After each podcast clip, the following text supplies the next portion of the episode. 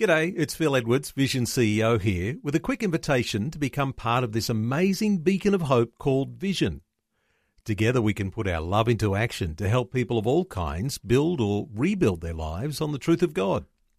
Please consider the part you can play during our upcoming Visionathon appeal, remembering that it's your support that makes Vision possible, including this podcast. Audio on demand from Vision Christian Media. Exploring faith and the future. Neil Johnson and Bible teacher Dr. Kameel Majdali. Well, as one famous songwriter said back in the 1960s, times they are a changin'. And there are some habits that have developed in our lives and in the general community which perhaps need addressing. And so, what better place to address that than with Kameel Majdali? Kameel, let's turn our attention to one of those issues uh, where we have a habit of breaking the law. And that is when it comes to texting while driving or speaking on our telephones while we're at the wheel. Well, you're right, Neil. It is breaking the law. And the fact that it may be very common doesn't make it right. I think, first of all, we need to understand why is there a law against, say, texting and or talking on the phone? Simple reason. You're distracted. And when you're distracted, what, well, let me put this way. When you're distracted on something as vital as driving a car, where lives are at stake, then it's just a risk too great to endure. I've heard of horror stories of people literally being knocked down and killed because the driver was so busy texting or talking on the phone. It's wrong. And we need to, first of all, acknowledge that it's wrong, and then we need to start obeying the law.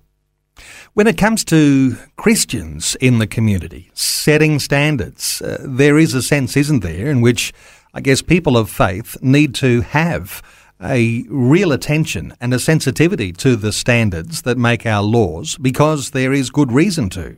Sure. Well, there, first of all, as Christians, whether you like it or not, people will hold you to a higher standard. Now, you might think that's not fair. I'm only like anyone else. Well, it is fair because by being affiliated with the Christian church, you're identifying with a person named Jesus Christ. And for those that know anything about Jesus Christ, they know that he represented the highest of the highest standards, morally, ethically, spiritually. Nobody could pin anything on Jesus in any area. He was flawless. And that Jesus wants that kind of high standard from his followers. He actually says, Be perfect as your heavenly Father is perfect. Now, we don't have to be perfect overnight, and we can make mistakes and be forgiven, but at least we need to be seen to be en route to being perfected. And if for some reason we're living, thinking, acting, and speaking in the same manner as everybody else, then we're not upholding the standard.